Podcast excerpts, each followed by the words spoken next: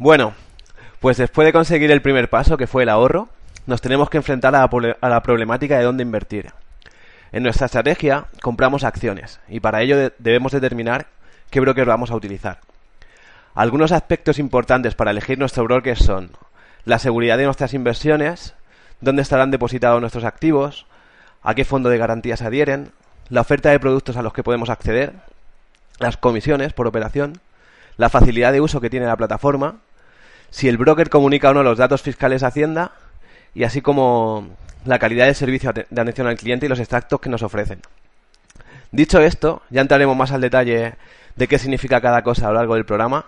Os preguntaréis, ¿pero qué es un broker? Pues bien, los brokers han dejado de ser personas a las que se llamaba para hacer operaciones en bolsa y se han convertido en plataformas similares a nuestro banco online. A través de ellos podemos ejecutar nuestras operaciones, comprar y vender valores, recibir el cobro de dividendos, en general cualquier operación relacionada con nuestros activos. Invertir en bolsa sin broker no es posible, así que vamos a repasar qué opciones tenemos. Poned la música que se avecina un programa muy interesante.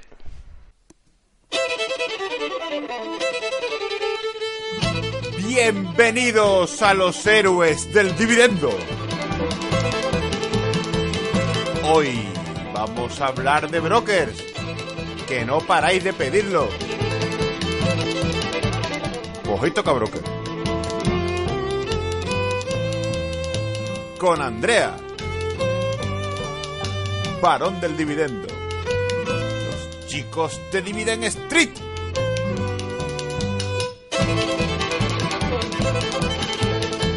Hoy a vivir del dividendo no lo tenemos. Pero sí tenemos al loco del dividendo. Comenzamos el programa número 8 de los héroes del dividendo. ¿A qué esperas tú para ser un héroe del dividendo?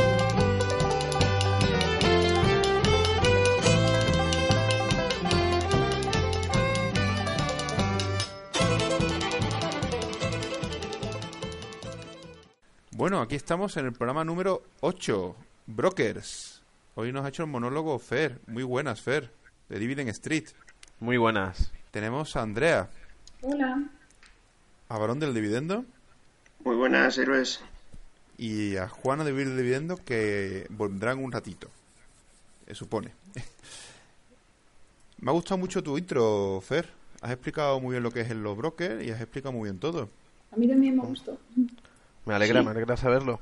Ya casi que ha acabado con ello el programa, pero bueno. No, ya está igual que, que di- que dijiste la otra vez con el de Juana, ¿no? Ahora es cuando tenemos que desarrollarlo. Pero hay que Yo- decir nombres, nombres. Sí, sí, yo, Sí, yo creo que, sí. que muchas veces intentamos evitar nombres, pero yo creo que en brokers tenemos que decir compañías concretas y, y dar nuestra opinión. Mm, vamos a intentar no descalificar, ¿vale? Si hemos tenido problemas. Y, y hablo por mí, sobre todo, porque vosotros sois muy respetuosos normalmente. Y, y bueno, yo por mi parte eh, estoy... Acabo de salir de ING Direct y acabo de entrar en Interactive Broker. ¿Vosotros en cuáles estáis? eBay Interactive Brokers también. Yo en mi caso estoy con ING y con De Giro. Y en mi caso ING y Selfbank. Vale, Pero estoy siguiendo, estoy siguiendo muy al tanto de Interactive Broker, ¿eh?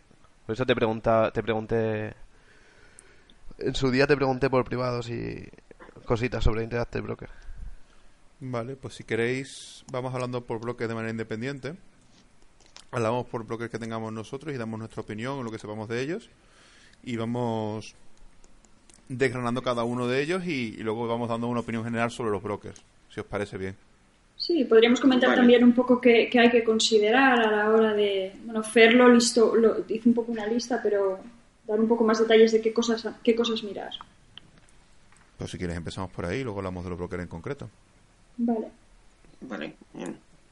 Pues venga Andrea, que estás animado Vale. tú. Pues bueno, una de las cosas que, que parece muy obvia, ¿no? Pero es, es la solvencia.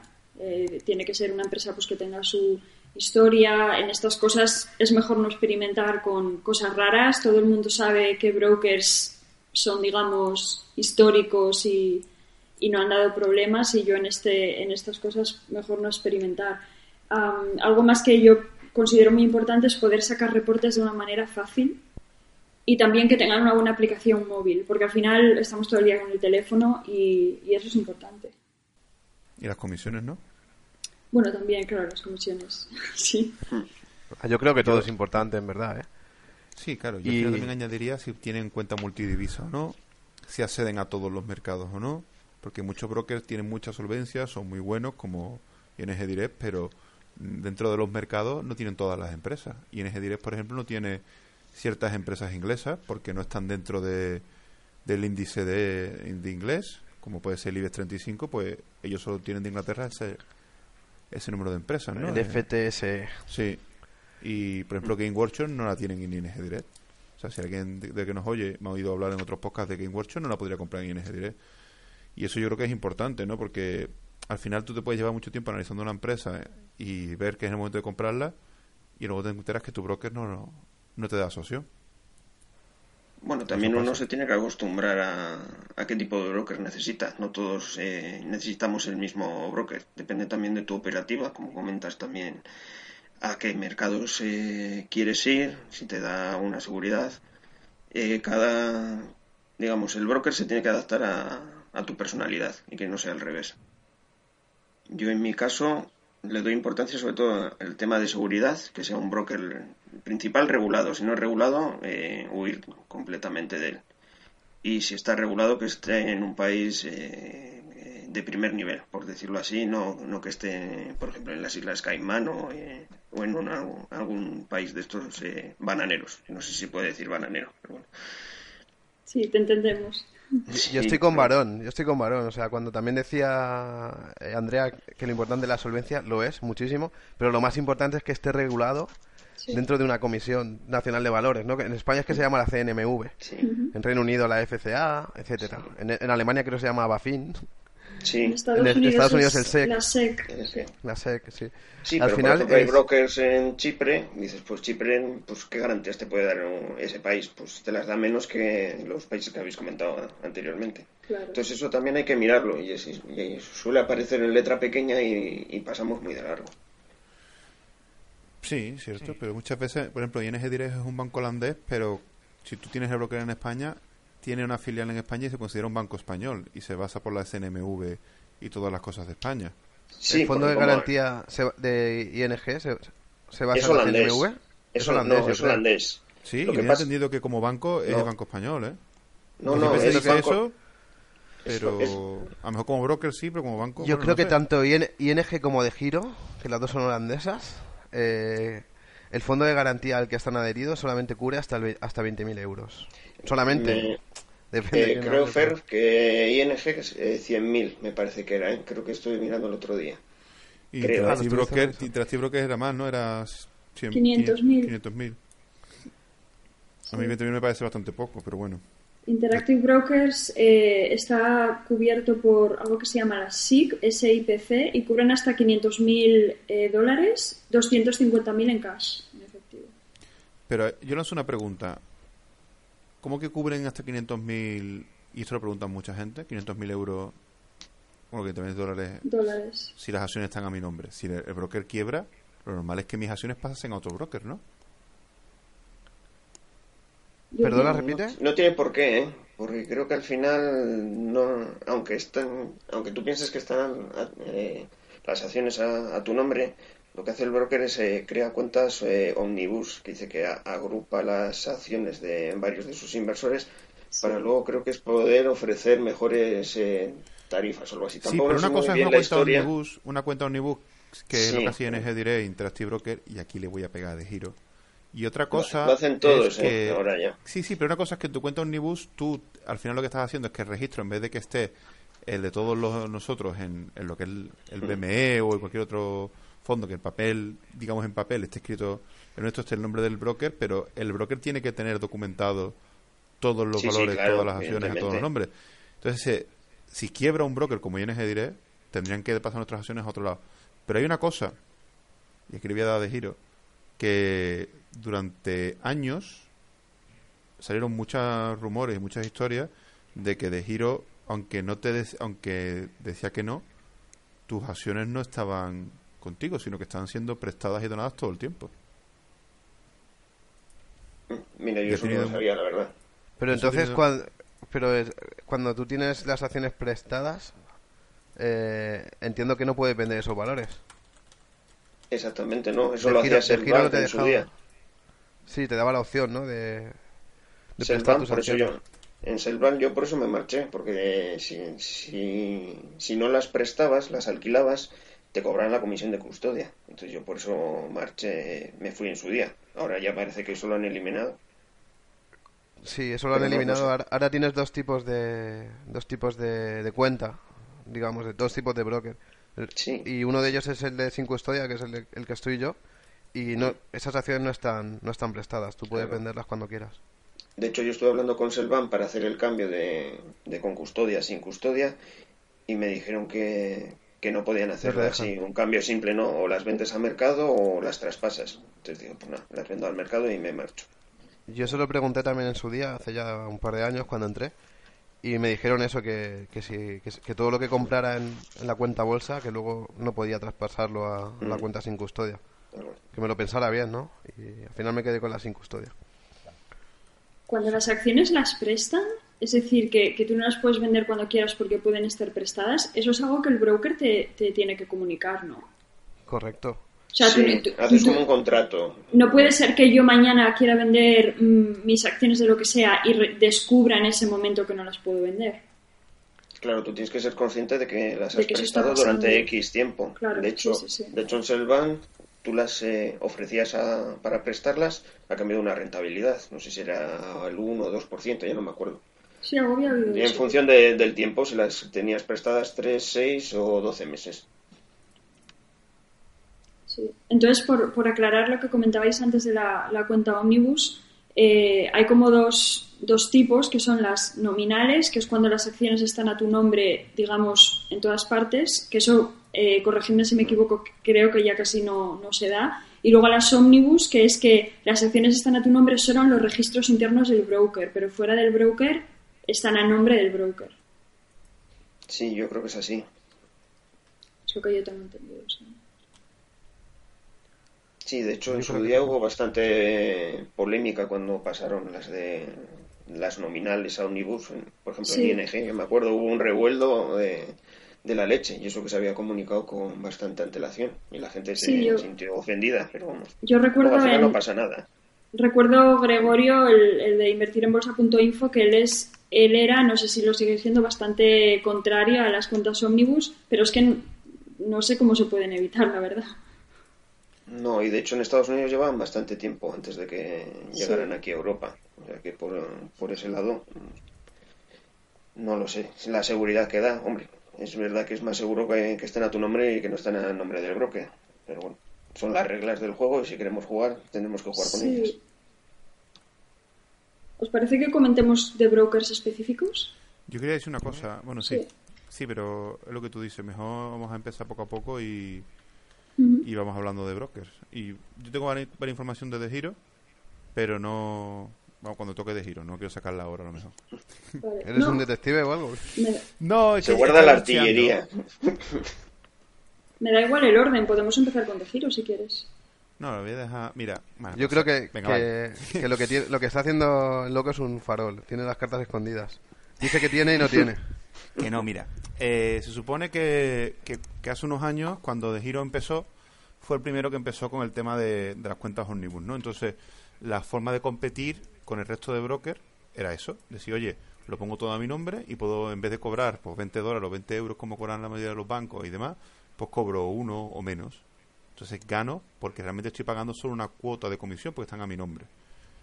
Entonces lo- la campaña que se hizo fue que hacían cosas malas, que es esas, esas acciones no eran tuyas, que eran del broque, que si Yo, quebraba. yo que lo no recuerdo. Lo, lo recuerdo que se comían a todo, todos a, de giro porque Hmm. era una cuenta omnibus y ahora todos son omnibus. Claro. Sí. eh, de Giro entonces durante bastante tiempo hizo cosas como prestar acciones sin que el usuario se enterase. Ostras. Supuestamente es lo que dice las redes. No hay pruebas, ni, ni yo soy abogado, ni periodista. Yo solo estoy leyendo rumores que hay en internet al respecto. Sobre todo hay una época que tenía... Lo que, lo que leo por ahí es el... que tenía HIQ. ¿Qué es no, eso?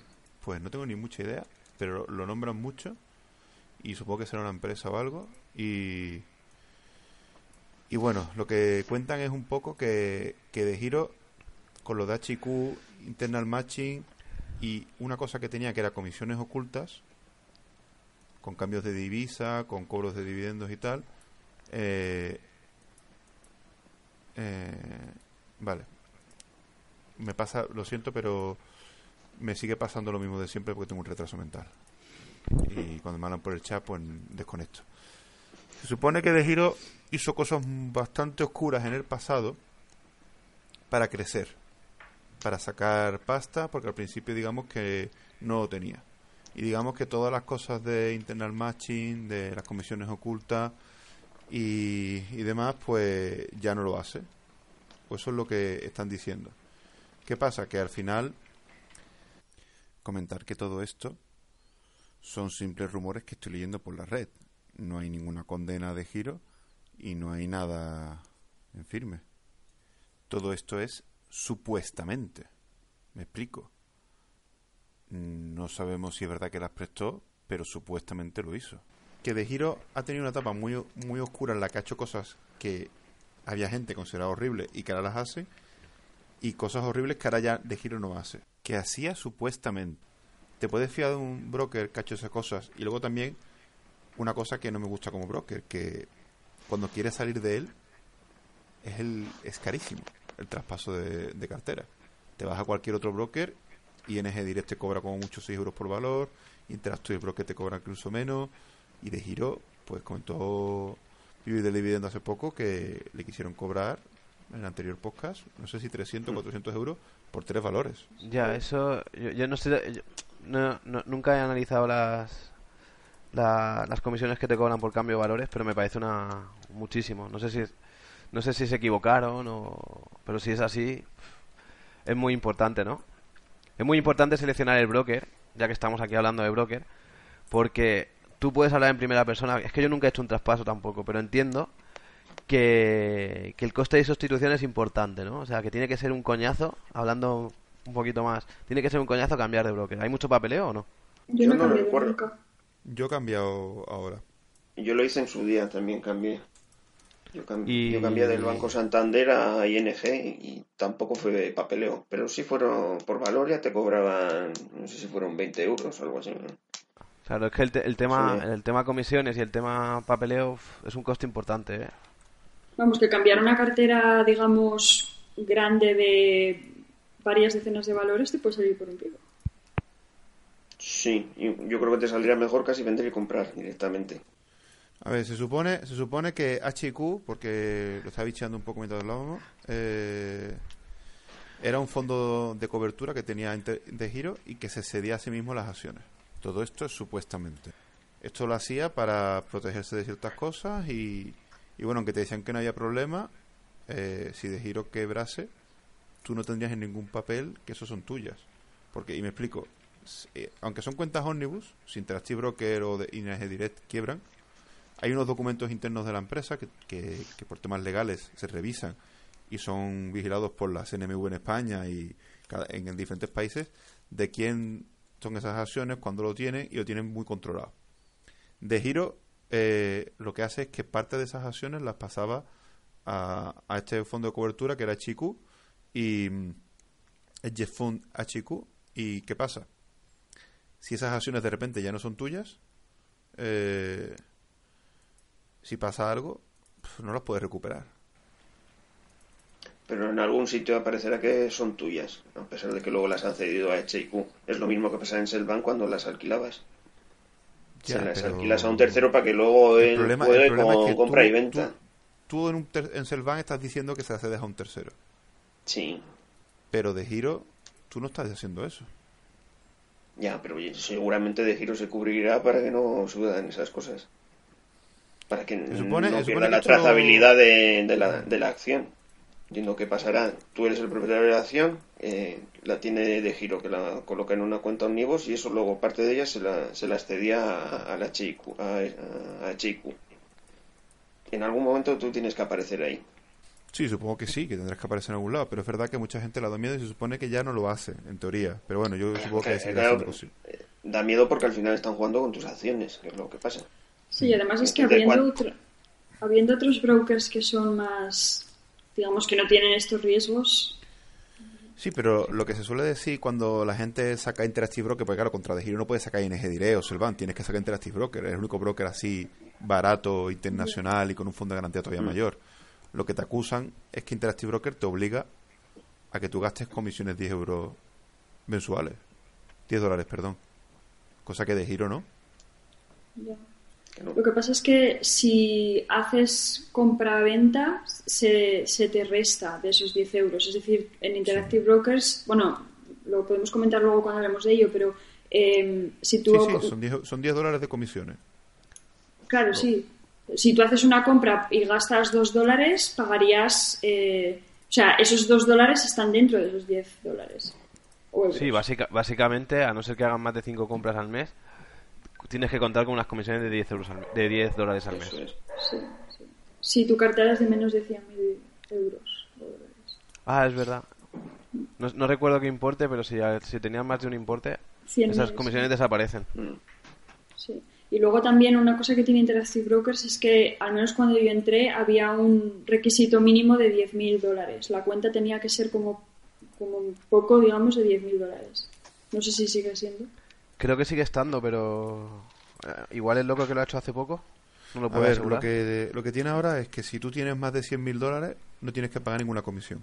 De, o sea, dentro de... Sí, dentro eso, de... eso está claro. Lo tenemos Pagas, claro. pagas comisiones Son 100, de ¿no? compraventa. Claro, pero no tienes que pagar los 10 dólares al mes. Eso es, eso es. Y, y ya está, pero tú puedes empezar sin dinero. O sea, no, antes No, te no- obligaban no tienes a que un tuviera- mínimo, ¿no? No, antes te obligaban a que tuvieras 10.000, creo que 10.000 dólares. Ah, ya no. Ya no. Ah, vale. Yo, Ah, yo, yo entré con menos. Porque hice un pequeño traspaso nada más. Y, lo, y aparte lo hice después. Metí creo que 1.000 euros y, y luego hice un traspaso. O sea que... Pero de todas formas, sobre el tema de De Giro, por, por cerrar un poco De Giro, eh, cualquiera, mira, yo he hecho una búsqueda rápida en Google, porque esta información me la habían facilitado, que busquéis H y latina y Q con De Giro en Google, os van a salir 20.000 artículos hablando del tema. Y lo que te dicen en todos es que esto fue una cosa que hizo para que su fondo de cobertura tuviera más de la cuenta y que realmente no debería pasar nada ahora.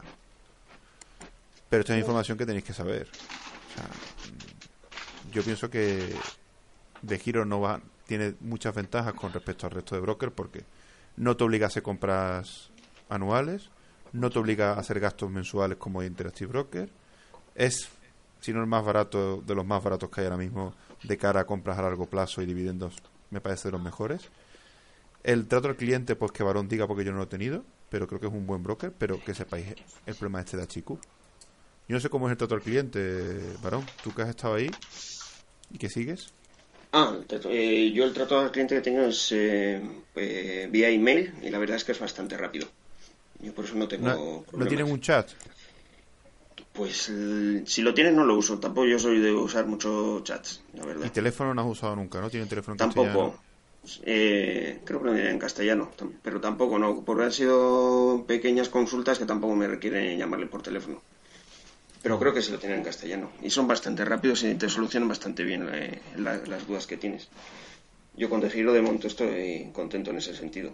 Y bueno, y la información que he transmitido yo de HQ y de los fondos propios, ¿no te da un poco de miedo ahora que lo sabes? Pues al final son cosas del pasado. También y que, pues sí, podrías tener un poco ahí de, de miedo de que están haciendo las cosas mal. Pero bueno, son cosas que han salido a la luz. Quién sabe si no otro broker también está haciendo otras cosas parecidas y hasta que sale Mm, ya. también. Sí, no sí, sé. sí. Al final... O sea, a mí, a mí yo lo- lo que tengo en de giro y me decanté por ellos, al final son comisiones eh, muy baratas. Al final comprar en Estados Unidos son 50 céntimos, que con ING pues creo que son 20 euros. Y Varón, una cosa. Tú Dime. me decías que aparte de De Giro tenías otro broker, ¿no? Tenía las de. Tenía ING. Porque ahí en. ING tengo. la- Bueno, perdón, tengo. Ya hablaba en pasado. Y No, tienes, que, y si- eh, si en ING Direct tienes las españolas, para así decirlo. Y en tengo ING tienes las españolas. Comen, eh, una cosa para que sepan los oyentes: yo comencé a construirme la cartera de valores en el Banco Santander. Primer gran error que cometí. Porque entre eh, las comisiones de compraventa eran caras, te cobraban comisión de custodia Entonces, tu rentabilidad de dividendos, eh, gran parte de ellos se lo estaba comiendo el Banco Santander sin hacer nada. Ojo, ¿eh? Porque... Y eso es muy importante. Sí, eh, es interesante explicar lo que son las comisiones de custodia. Si queréis alguno explicarlo. Eh, eh, bueno, sí, es una, es, una, comisión por tener tus valores, ¿no? O sea, tampoco Sí, es por, por guardarte tus acciones en el banco. Es como si te cobran ahora por, por guardar el dinero. Pues sería algo parecido. y pues bueno, entendiéndolo así, que es, que es una comisión que te cobran porque sí, por tener tus valores, para mí es un interés compuesto. O sea, es un interés compuesto de comisiones. Igual que estamos hablando de que nuestra, nuestro tipo de inversión que tengamos en cuenta el interés compuesto, que vamos a crecer mucho, al final las comisiones es un interés compuesto pero al revés. Sí, no sé si me explico. Cada mes lo vas pagando y, te, están restando, te están restando muchísima rentabilidad, ¿eh? Sí, sí, sí. Y aparte que, que, si es por valores, cuanto más aumenta tu cartera, más pagas. Exacto. Correcto. Cuanto más tipos de valor. Si, si tú quieres tener 200, imagínate tener comisión de custodia. No puedes. Al final, si tienes ese tipo de cosas, al final tienes un valor o dos. al final, más que la hipoteca. Claro, al final el dividendo se lo estás entregando al banco y sin el banco hacer nada. A ver, tanto el Santander como el BVA, lo, lo bueno que tienen eh, es para comprar acciones de ese mismo banco. Y me explico, yo empecé con el BVA, mi cartera, pero solo compré acciones de BVA. Y no me cobraron por compraventa, no me cobraron por dividendo, ni me van a cobrar por dividendo ni por custodia si solo se tengo Pero bueno, es un, es un valor. Sí, pero me refiero, yo empecé ahí y me dio la tranquilidad cuando tú empiezas, empezar en tu banco de confianza, con tu cuenta de confianza, y que simplemente en tu aplicación, en vez de salir una cuenta, tienes otra donde están los valores del BVA. Pues yo, yo iba a comentar que con lo que hemos hablado de lo que puede llevar de quebraderos de cabeza cambiar de broker, yo, yo vamos, recomendaría a la gente que escucha que piense bien qué cartera quiere tener a largo plazo y elegir el broker en base a eso. Eso es, eso es. Es que estamos hablando de comisiones, cada, cada broker tiene sus comisiones y cada broker es idóneo para un tipo de estrategia. Quiero decir, no cada broker, pero eh, por ejemplo, hay brokers que te, que te piden custodia, pero luego las comisiones de compra y venta son muy pequeñas. Pues para un trader es perfecto. Pero para nuestra estrategia, que es a largo plazo y es mantener valores, la mayoría de nosotros, bueno, todos en dividendos, mm. entonces yo creo que la custodia tiene que ser un must. O sea, no, no podemos tener una, una, un broker que tengamos comisiones de custodia. Y puede parecer muy tentador el decir, me voy a quedar en mi banco que lo conozco, tal, este broker, la interfaz es muy extraña, pero te, te habitúas a todo. Y es cuestión de acostumbrarse. Y si te cuesta ahora, seguramente te vaya a costar también en dos años. También hay que decir una cosa, y es que si estás en De Giro, por seguimos con De Giro, antes pasó otro broker, tú tienes que realizar el D6 si tienes mm, acciones en el extranjero y si tienes más de 50.000 tienes que hacer el 720 a menos a los que estéis en España los que estéis en el extranjero, pues ya no sé cómo funcionará. Pero no sé si sabéis eso, los que estáis aquí. Varón, tú haces sí, el sí. entiendo, ¿no? Sí, sí, lo del 720. Lo, del, estoy haciendo memoria a ver si lo he hecho o no, ya no me acuerdo. Sí, sí sé que se hace a primeros de año, pero no sé si te lo hacía el broker mismamente. Ah, no recuerdo. Es que creo que el 720 hay que hacerlo en enero. No sé cuál hay que hacer en enero. Los dos, los dos hay que hacerlo en enero. El D6 y el 720. Sí, pero hay uno que tiene más plazos que otro, sí.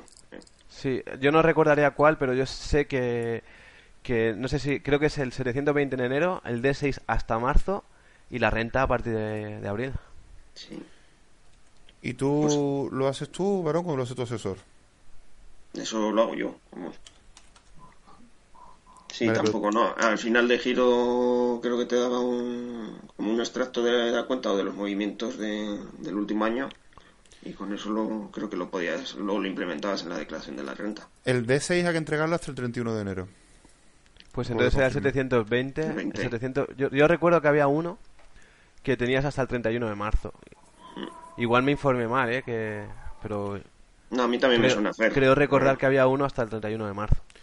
El modelo 720 tenéis que tener, se hace siempre que superéis 50.000 euros en valores, acciones, derechos, seguros, rentas bienes inmuebles, bienes no inmuebles, etcétera. Pero en el extranjero, Sí, en el extranjero. Si superáis los 50.000 euros en el extranjero, tenéis que rellenarlo. Hmm. Y, y este es hasta el 31 de marzo. Sí, sí. Tienes razón, Fer. Pero eso es independientemente del broker que uses, supongo, ¿no? Si, no, si el broker está ahí deposita tus acciones en el extranjero. Vale. Si tienes ING Direct, no pasa. Mm. Por eso digo, porque eso me he dicho antes lo de que creo que es un broker español, porque las depositan en el, en el banco español. Vale, Si tienes BVA tampoco te pasa, si tienes el Claro, banco creo que tampoco cualquier, te pasa. cualquier broker en el extranjero. Sí. Y eso ahora mismo, que son los más conocidos, son de Giro e Interactive Broker. Son los que te, tienes que hacerlo. Sí, creo que sí, porque al final ING, a pesar de que es banco holandés, pero está regulado por la Comisión Nacional de Valores aquí en España. Creo que es así. En cambio, de Giro Inter- Interactive Brokers, pues están en sus países de origen. Y, y yo te quería preguntar, varón, pero dices que no, no recuerdas. Pero yo te quería preguntar si, si es muy complicado, porque entiendo que cuando lo has hecho dos años, pues al final es un trámite más, que tampoco tiene que ser muy, muy complicado. No, tampoco. Me, lle- me lleva más trabajo, el, pero esto ya es por culpa mía, el, el cuadrar comisiones, compra-ventas para la declaración de la renta que, que esto. Que el, el- los modelos Que estos el, de... que el modelo, que el modelo de 6. Ok. No, yo entiendo eso. Yo, a, mí- a mí no será una... a- al principio sí que me echaba para atrás. Yo siempre decía, no, no, como voy a empezar y tal, voy a coger un, un broker que, que, me, que me hagan ellos, ¿no? La, de, la declaración de mis dividendos. Pero ahora que ya llevo un tiempo, digo, tampoco tiene que ser tanto. Igual aprendes una vez y... Y Sí. ya te habitúas a ello. Al final también es un, un factor que le- digo que al final es un factor para elegir un broker también. Yo eh, me quiero desentender de Hacienda que, que, eh, que el broker le entregue la documentación a Hacienda y a mí que no me pidan nada. Pues, Sí, también es otro punto. Dime. ¿Tú ahora mismo estás haciendo solo el D6 o haces también el 720? Eh, no, solo hago el de 6. Para el 720 todavía no, todavía queda. Todavía no. Vale. Y creo que además el 720 andaban con temas de que lo que de que era ilegal aquí en España y creo que lo iban a derogar o algo así. Quieren derogar el tipo de multas que hacían, pero creo que derogarlo como tal. Hombre, habiendo un D6 no tiene mucho sentido que haya dos documentos, pero bueno. Y otra cosa, varón, por aclarar un poco el tema de, de, de giro, para los que nos oigan.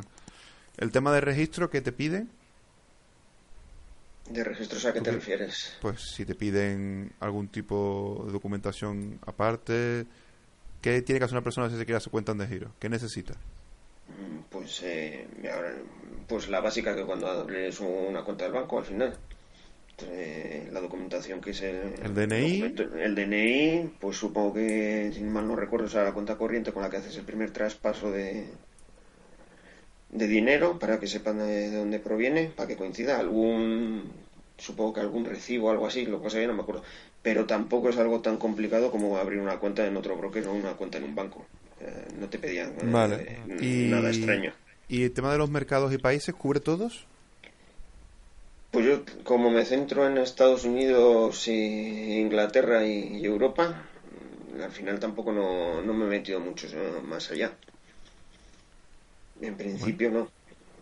En principio Y ahí, y- ahí no te has encontrado con que falta algún valor, ¿no? Por lo menos bajo tu No, experiencia. porque al final tampoco me voy a valores eh, muy extraños rebuscados. Al final en mi estrategia tampoco también he decidido no, no rebuscar y, y dar el futuro pelotazo de esta acción va a crecer. ¿no? Al final yo creo Y- que con lo que hay, yo creo que me ¿Y sobra cuenta, las cuentas son multidivisa o tienen una sola divisa? No, no son cuentas multidivisa. Ellos lo que te hacen, pues, eh, por ejemplo, cuando cobras un dividendo, eh, lo que te hacen es te lo ponen, eh, lo cobras en el día, lo, eh, te lo ponen en su divisa de origen y luego a cierre de, de mercado del, de- de- de- del intercambio de la divisa, ese, ese es el que aplican. Y al día siguiente ya te aparece en euros.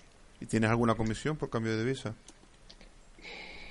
Sí, creo que cobran algo, eh, cobran una comisión que también es pequeña eh, en función del mercado en el, en el que tengan las acciones. Eh, Pues si estás en Estados Unidos y, eh, y Reino Unido, pues te cobran dos veces. Pero creo que son, no sé si son 50 céntimos, un euro por cada mercado. O sea, tampoco no es una cosa O sea, exagerada. te pero te cobran por cambio de divisa a la hora de comprar, pero a la hora de cobrar dividendo también.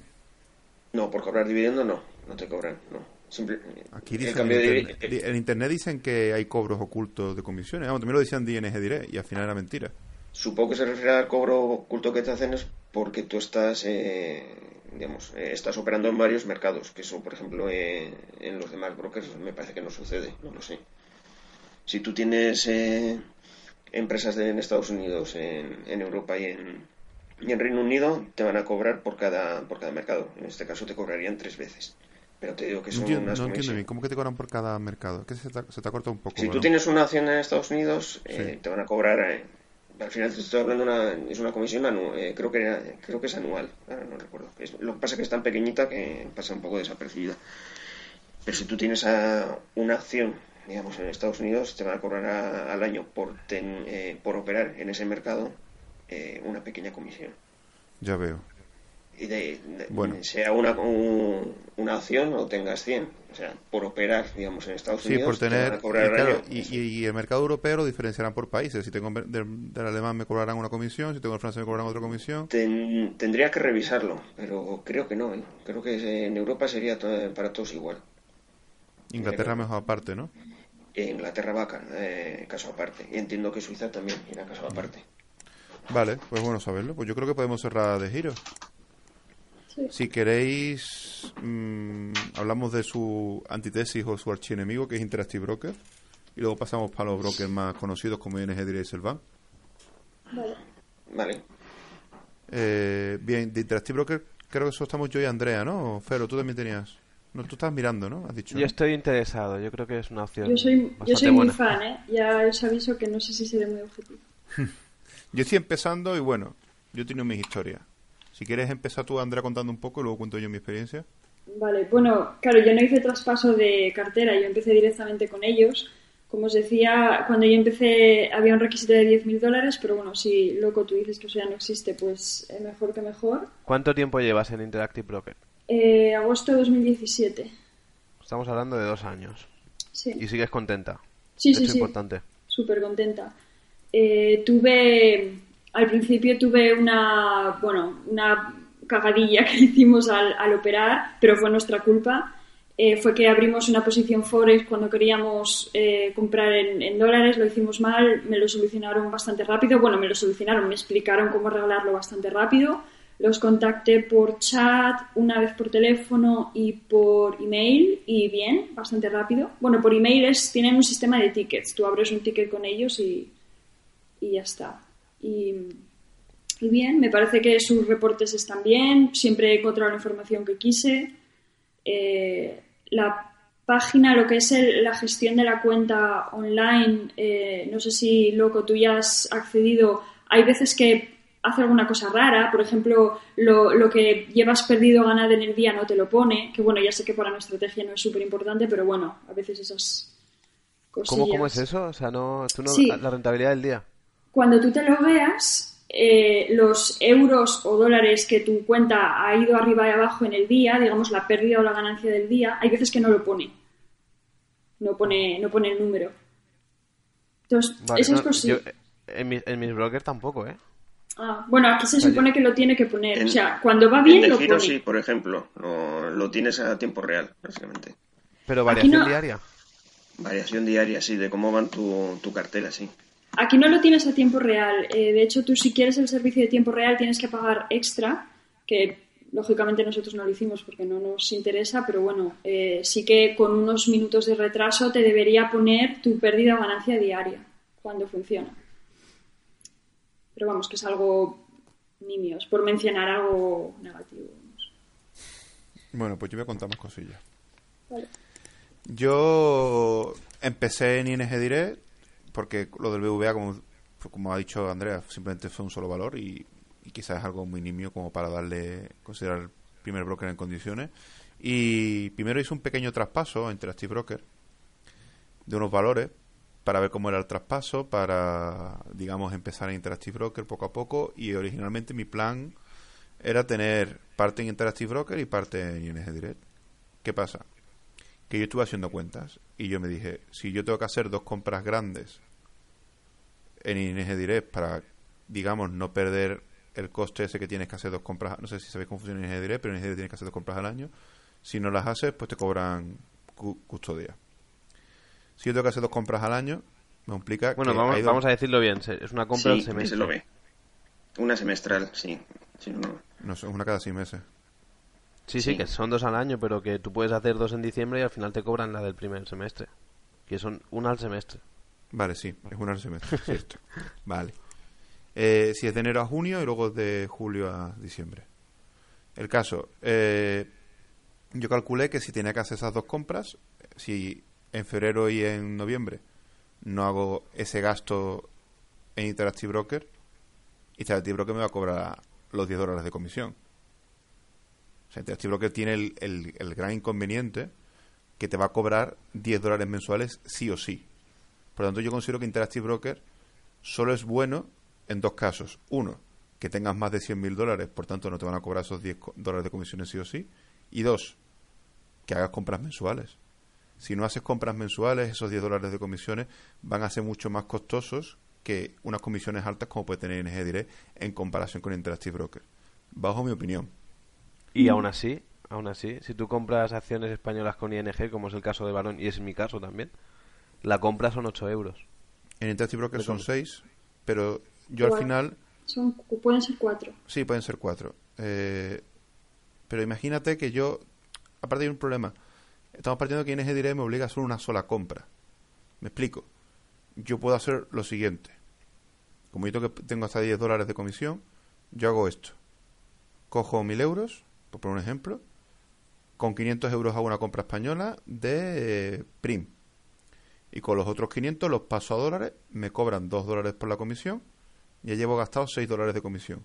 Y con esos otros 500 hago 5 compras. Cada una de 100. Y en cada compra me hacen unos 30 y tantos centavos, 40 centavos de dólares. No sé exactamente el número exacto ahora. Mm. Al final me he gastado menos de 10 dólares por lo tanto, ni siquiera he superado el, coste de comisiones y no solo compro una empresa española, sino que he hecho cinco compras americanas y he hecho seis compras. En cambio, con ING Direct tendría que hacer una compra de mil, porque si hiciese dos de 500 me iba a salir mucho más caro, y si hiciese varias americanas ni te cuento, porque por americana me van a cobrar 20 dólares. En cambio, al tener otro en Interactive Broker me sale mucho más barato y puedo diversificar más durante el mismo mes. Yo no, te he entendido del todo, ¿eh? O sea, yo creo que al final, eh, imagínate que haces una mm. compra semestral en ING, ya sea de 500 o de 1000, porque el la comisión es igual. Te va a afectar más el, porcentaje de, comisión respecto a tu inversión. Pero bueno, tú al final estás gastando 16 euros al año con dos compras al semestre. Entonces, eh... más lo que más el gasto que estás ocurriendo en el otro lado. Al final es, más. Ah, bueno, si tú tienes los dos brokers abiertos, ¿te refieres? Claro, pero es que no vas a hacer solo dos compras al semestre, ¿no? Españolas, puede ser. Yo voy por ahí, ¿eh? Yo también, yo. Bueno, ya, si hablamos solo de, si hablamos solo de españolas. Una compra al semestre. Es que tú piensas que ING Direct para cosas que no son españolas es excesivamente caro. Te está cobrando 20 dólares por compra y 20 libras por compra. en cambio, en Interactive Broker, por compra americana te están cobrando, no llega a 40 centavos. Y en eh, entonces en Interactive Brokers tienen dos tarifas y, sí, la que es más barata, que se llama por niveles, hay por niveles o fija. Pues la que es por niveles, en Estados Unidos, por ejemplo, te cobran 0,0035 centavos por acción con un mínimo de 0,35. Normalmente, en mi caso, al menos por el tamaño de compras que hago, siempre es 0,34 o 0,35. ¿Y, qué diferencia, qué diferencia la por niveles y la otra? Porque yo eso no lo, desconocía. Sí, em, si no recuerdo mal, la fija es siempre la misma comisión y por niveles es en función del volumen de la operación. Ah, vale, porcentaje, ¿no? Sobre... Sí, y luego... lo tienes que determinar de 0,35, cuando contratas la cuando lo, determinas cuando compras la cuenta o lo determinas cuando vas a hacer la compra. No, la, la, puedes, o sea, tú en cualquier momento puedes cambiar la tarifa que tienes. Vale, no es como Cellbank, por ejemplo, que cuando tú quieres cambiar a sin custodia que no te deja. Aquí puedes cambiar Sí, yo de hecho empecé, cuando me abrí la cuenta, esto no sabía que existía y luego eh, creo que fue los chicos invirtiendo poco a poco que mencionaron que a ellos les cuesta esto y yo dije, a mí no me cuesta esto, me cuesta más. Y fue cuando miré que había estos dos tipos de tarifas. Eh, y lo puedes cambiar en cualquier momento, sí. A ver, al final la fija te sale bien si tienes mucha pasta y vas a hacer compras muy grandes. Si no, lo, normal, lo normal es que lo hagas por niveles. Y luego las europeas, o perdón, las españolas, solo tienen tarifa fija, no existe eh, en el mercado español compras por niveles, pero es las españolas es un 0,1% del valor de negociación con un mínimo de 4 euros. Y otra vez, por el tamaño de compras que yo hago, siempre es 4 euros. Y las británicas era igual, ¿no? No tengo británicas, no lo sé. Y tónica, yo creo, a mí me sale que es igual más o menos. Pero sí. Aprox, sí. Al final, eh, Interactive Broker tiene. O sea, yo entiendo que haya gente que le pasa como a mí, ha empezado en ING Direct y ve que cuando quiere comprar americanas e inglesas le sale muy caro y se pasan a otros brokers. Y, yo calculé que mantener dos brokers a mí no me sería tan rentable. Y, y bueno, si fuera porque tengo mucho dinero en Interactive Broker y quiero diversificar a brokers, tendría sentido, pero no tengo, ni siquiera supero los 100 mil dólares de, de Por eso digo que dentro de tres o cuatro meses, cuando llegues a esos 100.000, pues te abres, te abres ING y ya está. ¿Y qué, qué, Claro. decidiste hacer, loco? Porque dices que los dos no te sale a cuenta. ¿Qué vas a Claro, pues después de este pequeño traspaso y, y pensarlo mucho y analizarlo bien y, y hacer las cuentas y tal y calcular que... A ver, no era mucho dinero al año. Al final lo que está diciendo Juana, pues en vez de 16 yo calculé que perdería mejor pues 30. No era mucho. Pero pensé que por qué tenía que perder esos 30. Para tener dos brokers. Y luego aparte que me obligaba a hacer compras en España. Si yo un año no quiero comprar nada en España, en vez de 30 ya son 50 porque estoy haciendo compras americanas. ¿Y cuánto es la comisión de ING si no compras? Te cobran la custodia, ¿no? ¿Y la custodia Sí. cuánto es por valor? Pues no, lo quiero ahora. saber, pero, pero tengo muchos. Entonces, Pero no, no, no me aclaré. Entonces, ¿vas a cerrar ING y te vas a IB o...? pues voy a seguir contando. Eh, hice un segundo traspaso del resto de mi cartera Sí. y me pasaron ciertas cosas que adelanté un poco en el otro broker y voy a contar ahora. Eh, lo primero es que mm, cuando hago este segundo traspaso, una de las cosas que pasa es que se me quedan los valores en mi cartera ING Direct, menos uno, y en Interactive Broker se quedan todos. Se me duplica. Ah. Podríamos considerar que había duplicado mi valor. Esto conté en el, en el podcast anterior. Yo fui honrado, informé y llamé y dije que, que esto había ocurrido. Hice, y nada más llamar, me dijeron primero que no, que estaba todo correcto, que solo había traspasado un valor. Le dije que lo miraran bien. No, no, usted solo ha traspasado uno. Mírenlo bien. Se dieron cuenta y desaparecieron todos mis valores de, de ING Direct. A las dos horas de haber llamado. Pero pasó otra cosa, y es que, que esto no lo he contado. Pero me di cuenta de que se habían equivocado y en vez de pasarme 36 de Iron Mountain que que tenía, que puse la lista, me pusieron 36 de, de otra empresa, Ostras. que valía mucho menos. Entonces llamé y dije, oye, ¿esto qué es?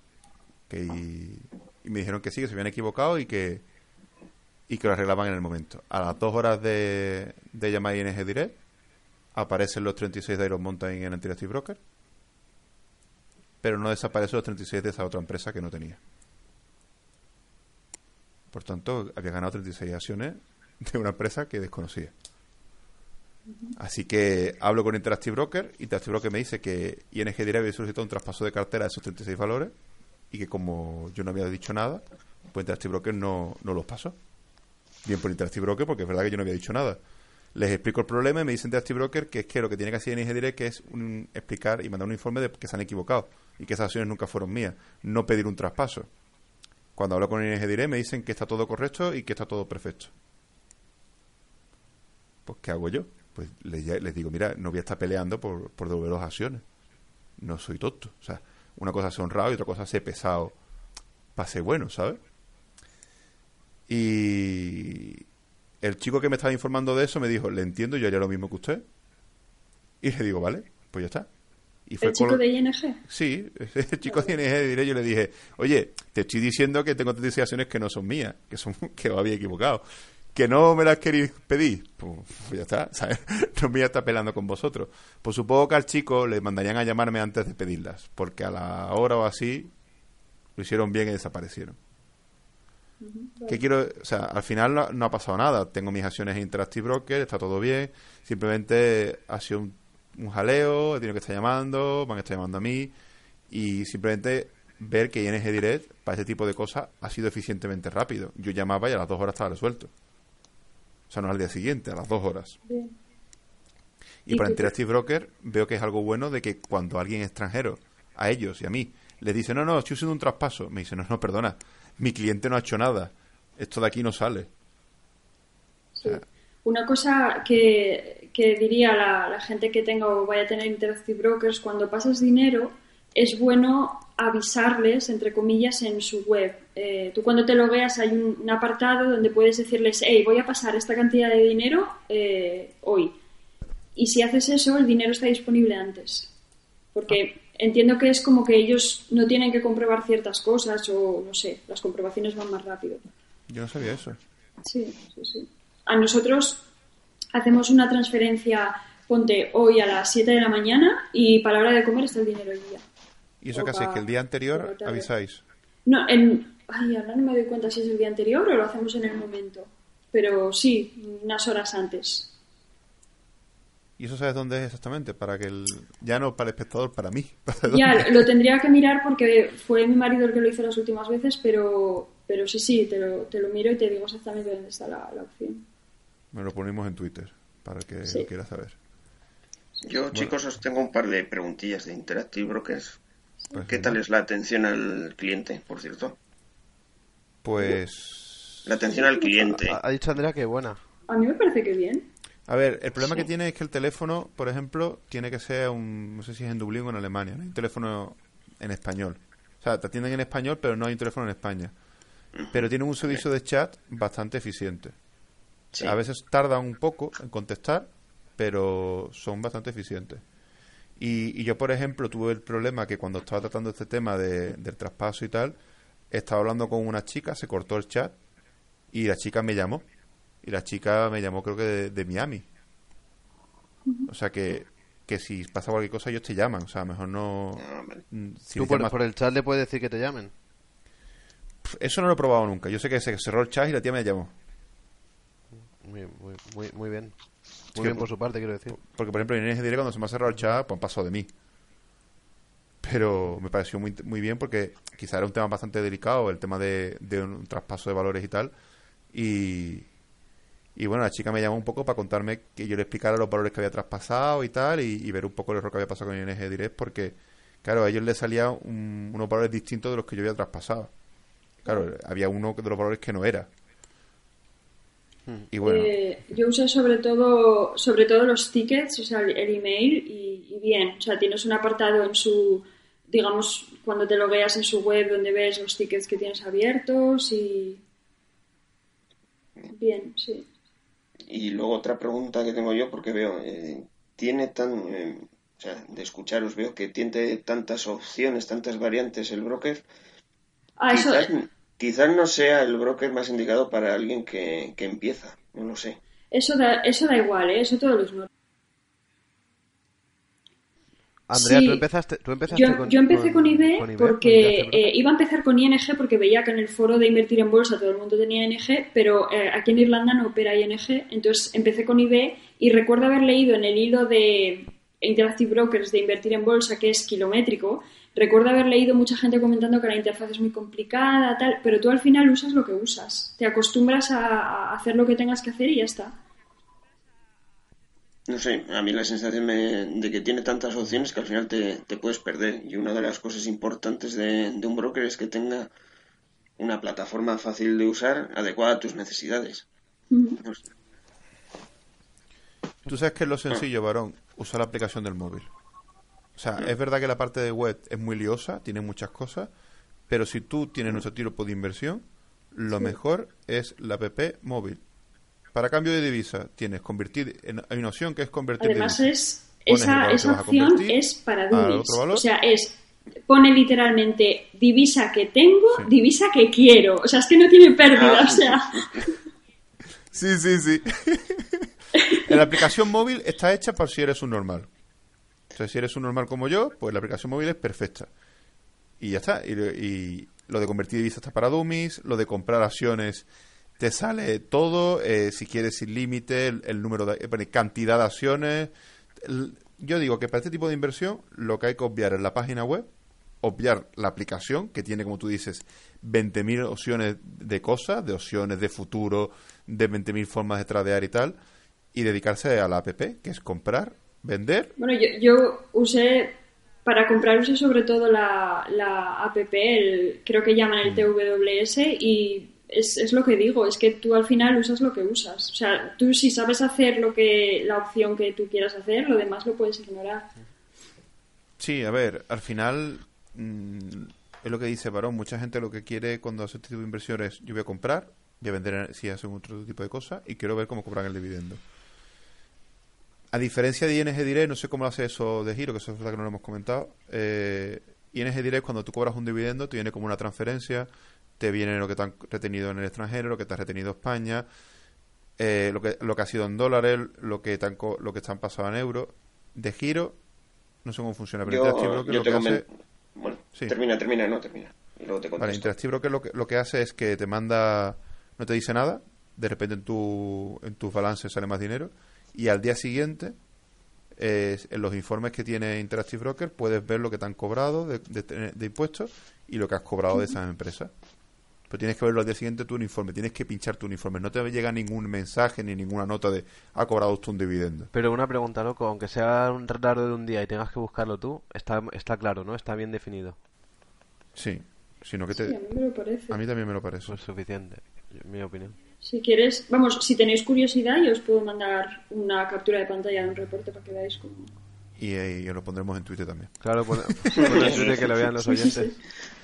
Sí. Los, eh, es bastante sencillo. ¿Y Varón de Giro? ¿Cómo lo El hace? de giro es sencillo porque su plataforma es bastante intuitiva y hay una, una pestaña que es, eh, creo que es cuenta, donde ves, digamos, el listado de movimientos que, que haces, tanto de, de compraventa de acciones como de cobros de dividendo. En cuanto cobras el dividendo, te aparece, por ejemplo, eh, voy a poner el ejemplo de una empresa americana, lo co- eh, cobras el dividendo en, dólares, lo- digamos, luego te aparece la retención en, eh, en origen que tienes realizada y luego ya te aparece eh, cuando le aplican el cambio de, en este caso, dólar-euro. Te aparece así. Yo eh, creo que también utilizan reportes, pero yo con, eh, di- digamos, viendo cómo día a día cómo va la cuenta, no tengo ningún problema en hacer el seguimiento. Pero sí enti- entiendo que tiene que haber por ahí reportes. Lo que pasa es que yo no los utilizo. Pero es bastante sencillo también.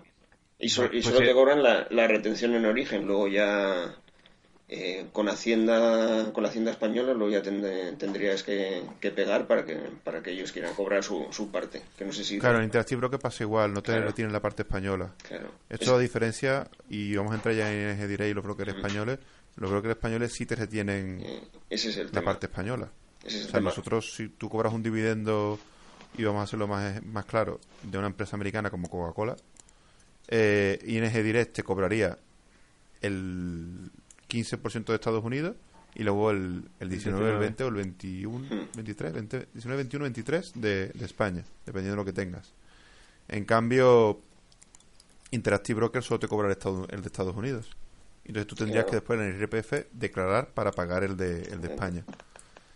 Eh, ¿Qué ventaja tiene esto? Pues que como el de Estados Unidos lo vas a recuperar, al final vas a pagar uno y vas a recuperar el otro. Por lo tanto, no vas a perder ese dinero que perderás con ING Direct durante todo ese año, hasta que lo recuperes. ¿Quiénes de aquí tenemos ING Direct? Yo tengo ING. Menos Todo menos Andrea, todo menos no- Andrea. Bueno, y yo ya, y yo ya no tengo. Y Juanan creo que creo, Juanan creo que sí tiene también. Sí, no sé. puede ser. Y bueno, ¿cómo estáis con ING Direct? ¿Estáis contentos? Yo estoy contento. Al final, como hice el traspaso de, digamos, del Santander a, a ING y eran casi todas las acciones españolas, la verdad que están ahí, digamos, la, muertas de risa, como quien dice, esperando a cobrar el dividendo, que es de lo que se trata esta estrategia. ¿Y no habéis pensado en pasar toda la cartera de ING Direct a de Giro o En al, principio no. al Bank? No, en principio, además quería matizar porque creo que hemos comentado que en ING te obligan a hacer una compra semestral, pero si mal no recuerdo, tiene que ser una operación semestral, porque también creo que puedes vender y con ello sí, creo que lo librabas. también. Entonces, claro, yo sí, sí, en sí, es una operación de compra-venta, tienes razón. ¿eh? Eso es.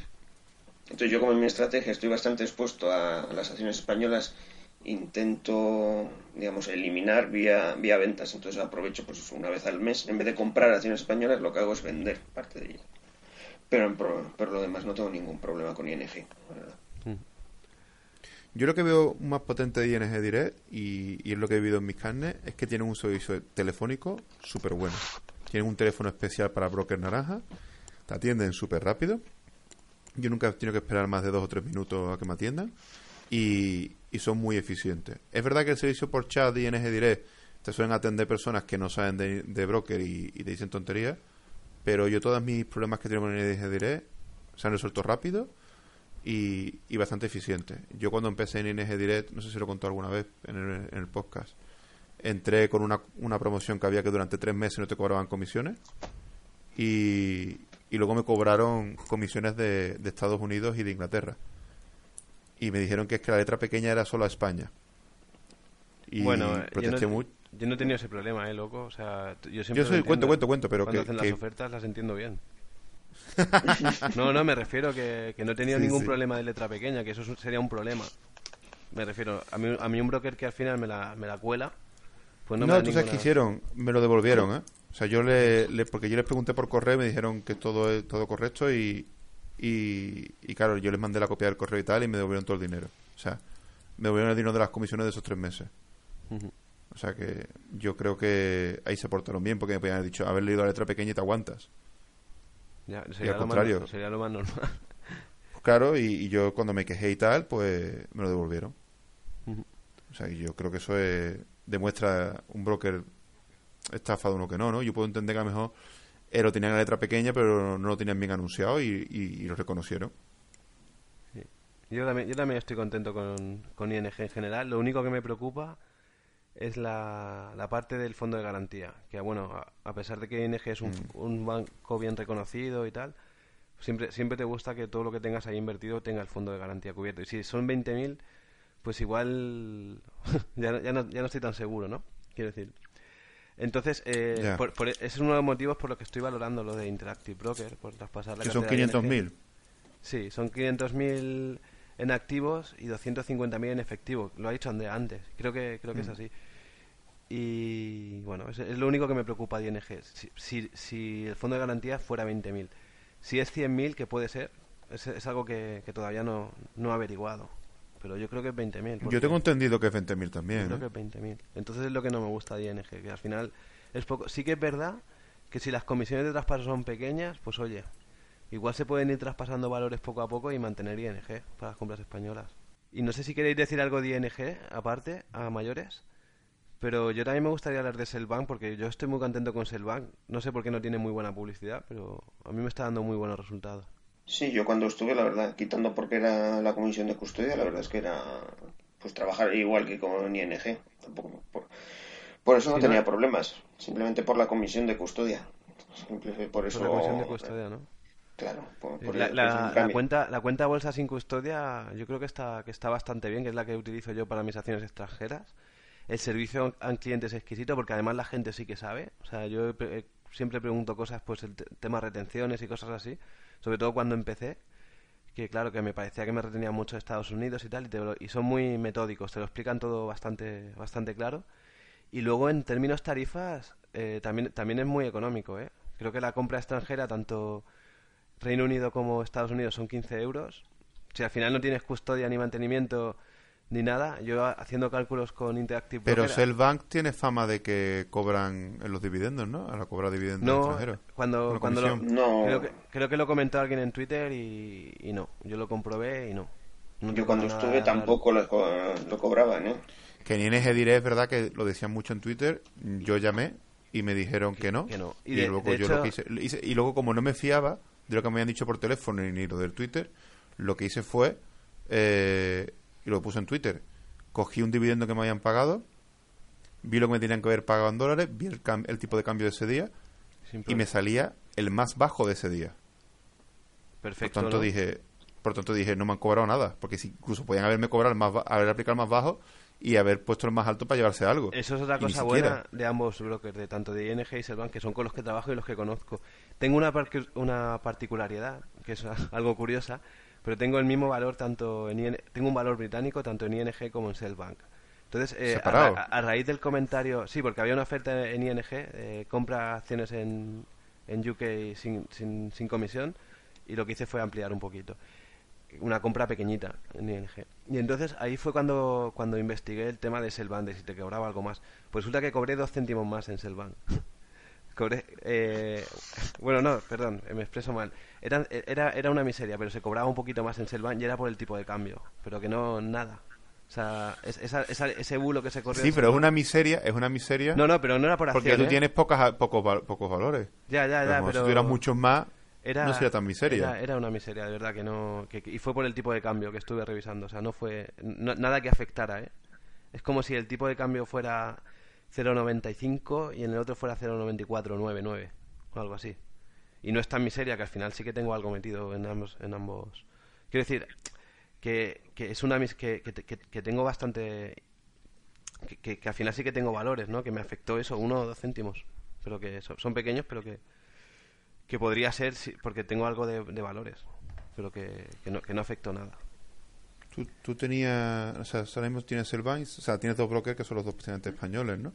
Corre- Servan, no ¿Servan es español también? Sí. Está debido no a tienes que hacer ni D6, ni 720, ni Cor- nada. Correcto. El único Pero, pero, que... Sel- Selbank tienes, tiene locales, sucursales, como ING diré. No, es un banco online, creo. Es un banco Bueno, online. Sí, es No online. puedes ir a prenderle fuego a nada, ¿no? Si te hacen una trastada. No, es una putada eso, no. y, y lo único lo único eso que no que ahora mismo no pertenece a un banco eh, creo que es, es- en febrero de este año lo compró un fondo un fondo privado no sé no sé no sé un fondo de capital riesgo estadounidense lo compró y no, es- no es muy reconocido no es muy famoso no, es- no tiene el reconocimiento de ING o de un banco más potente no Ya, ya, pero ya.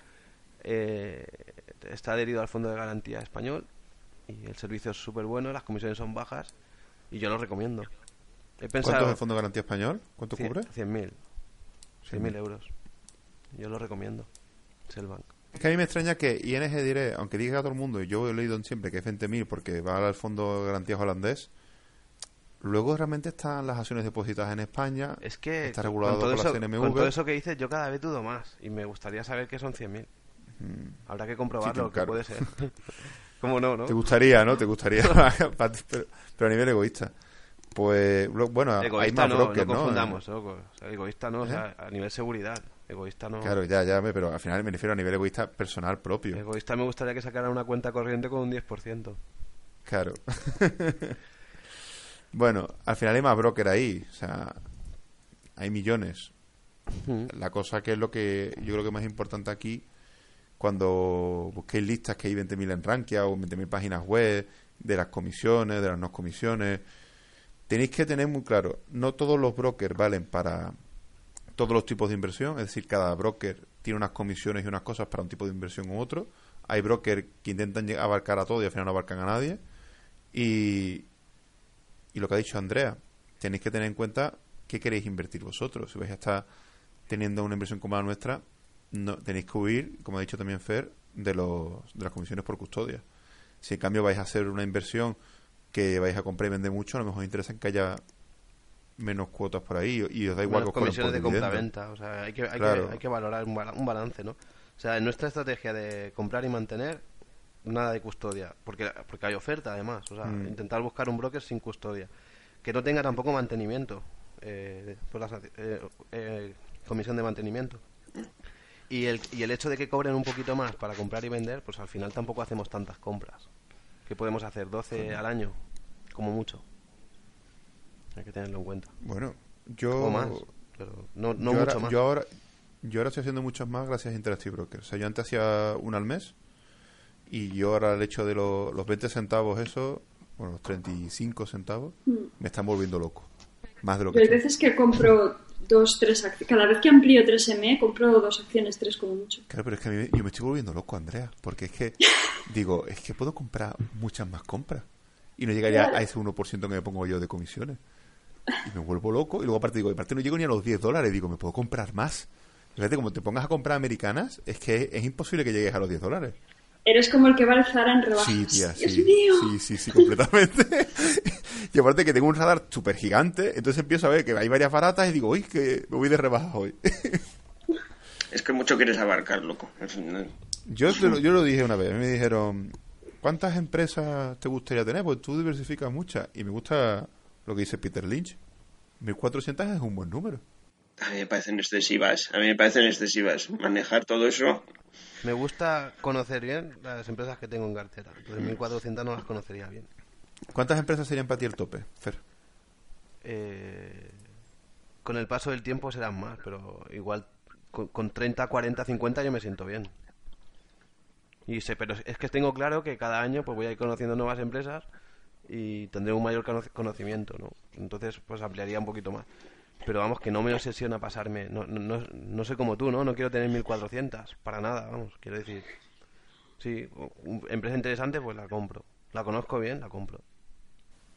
Eso es. ¿Y tú, Varón, cuál es tu tope? Yo estoy como, como Fer, al final. Yo creo que entre 20 y ¿Tú has- 50 andaría más o menos por ahí. Siempre se dice la regla de, de que cada empresa sea el 5% de tu cartera, que valdría las 20, 20 acciones. Quizá un poco más 20 de menos, empresas, varón. 20 empresas. Menos, menos del 5%, ¿no? Sí, para que sea Sí. para que sea el 5 sería 20 el número clavado. Sí, dicen, quizá por eh, eso tener es- algo más de 20, pero tampoco obsesionarse. Sí, esa es la regla mágica que se que, que circula por internet, pero yo tendría más, o sea, 40.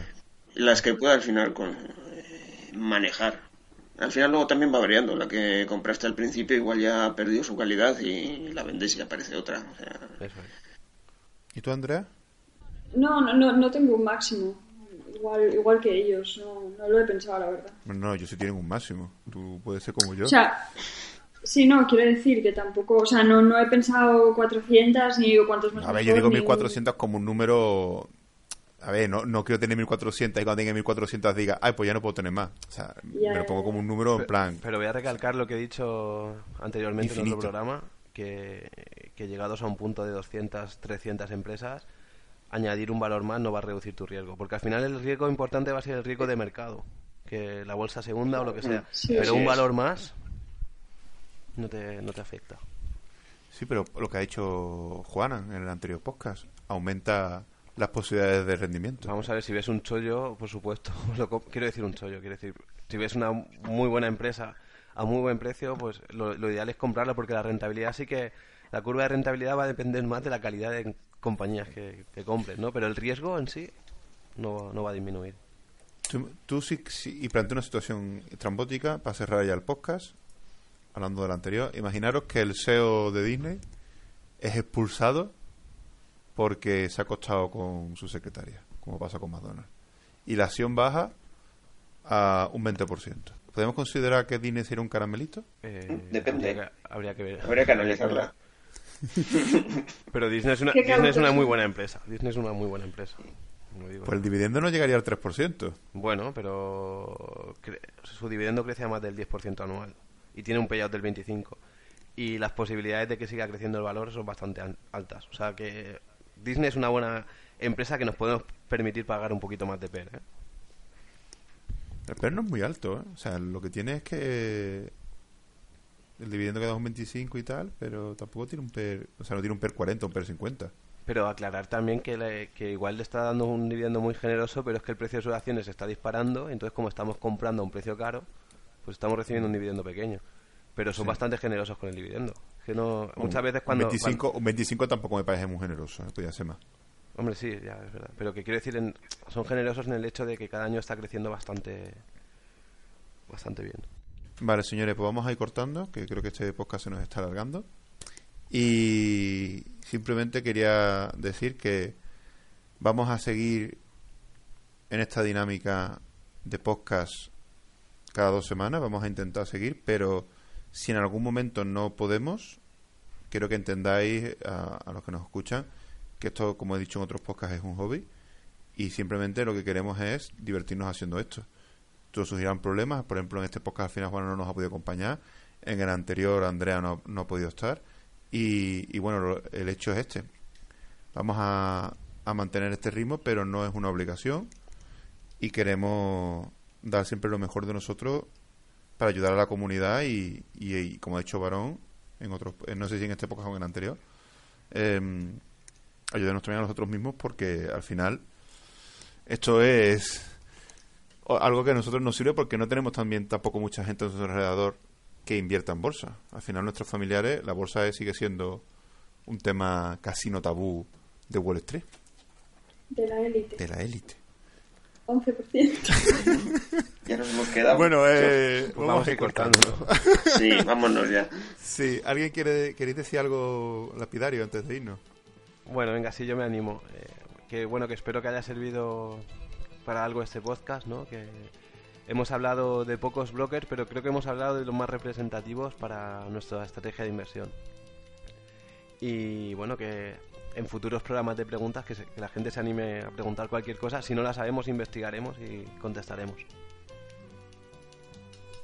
Pues yo creo que ya está. Suficiente. Y decir también que la canción que se ha usado en la intro, como en el anterior programa, es Dead Birds del, del álbum The Trotter Studios Davenport del grupo The Way Down Wanderers. Mm. Que tengáis buenos dividendos. Que vaya todo muy bien. Un placer como siempre. Venga, Adiós. Un placer, chicos. Agur.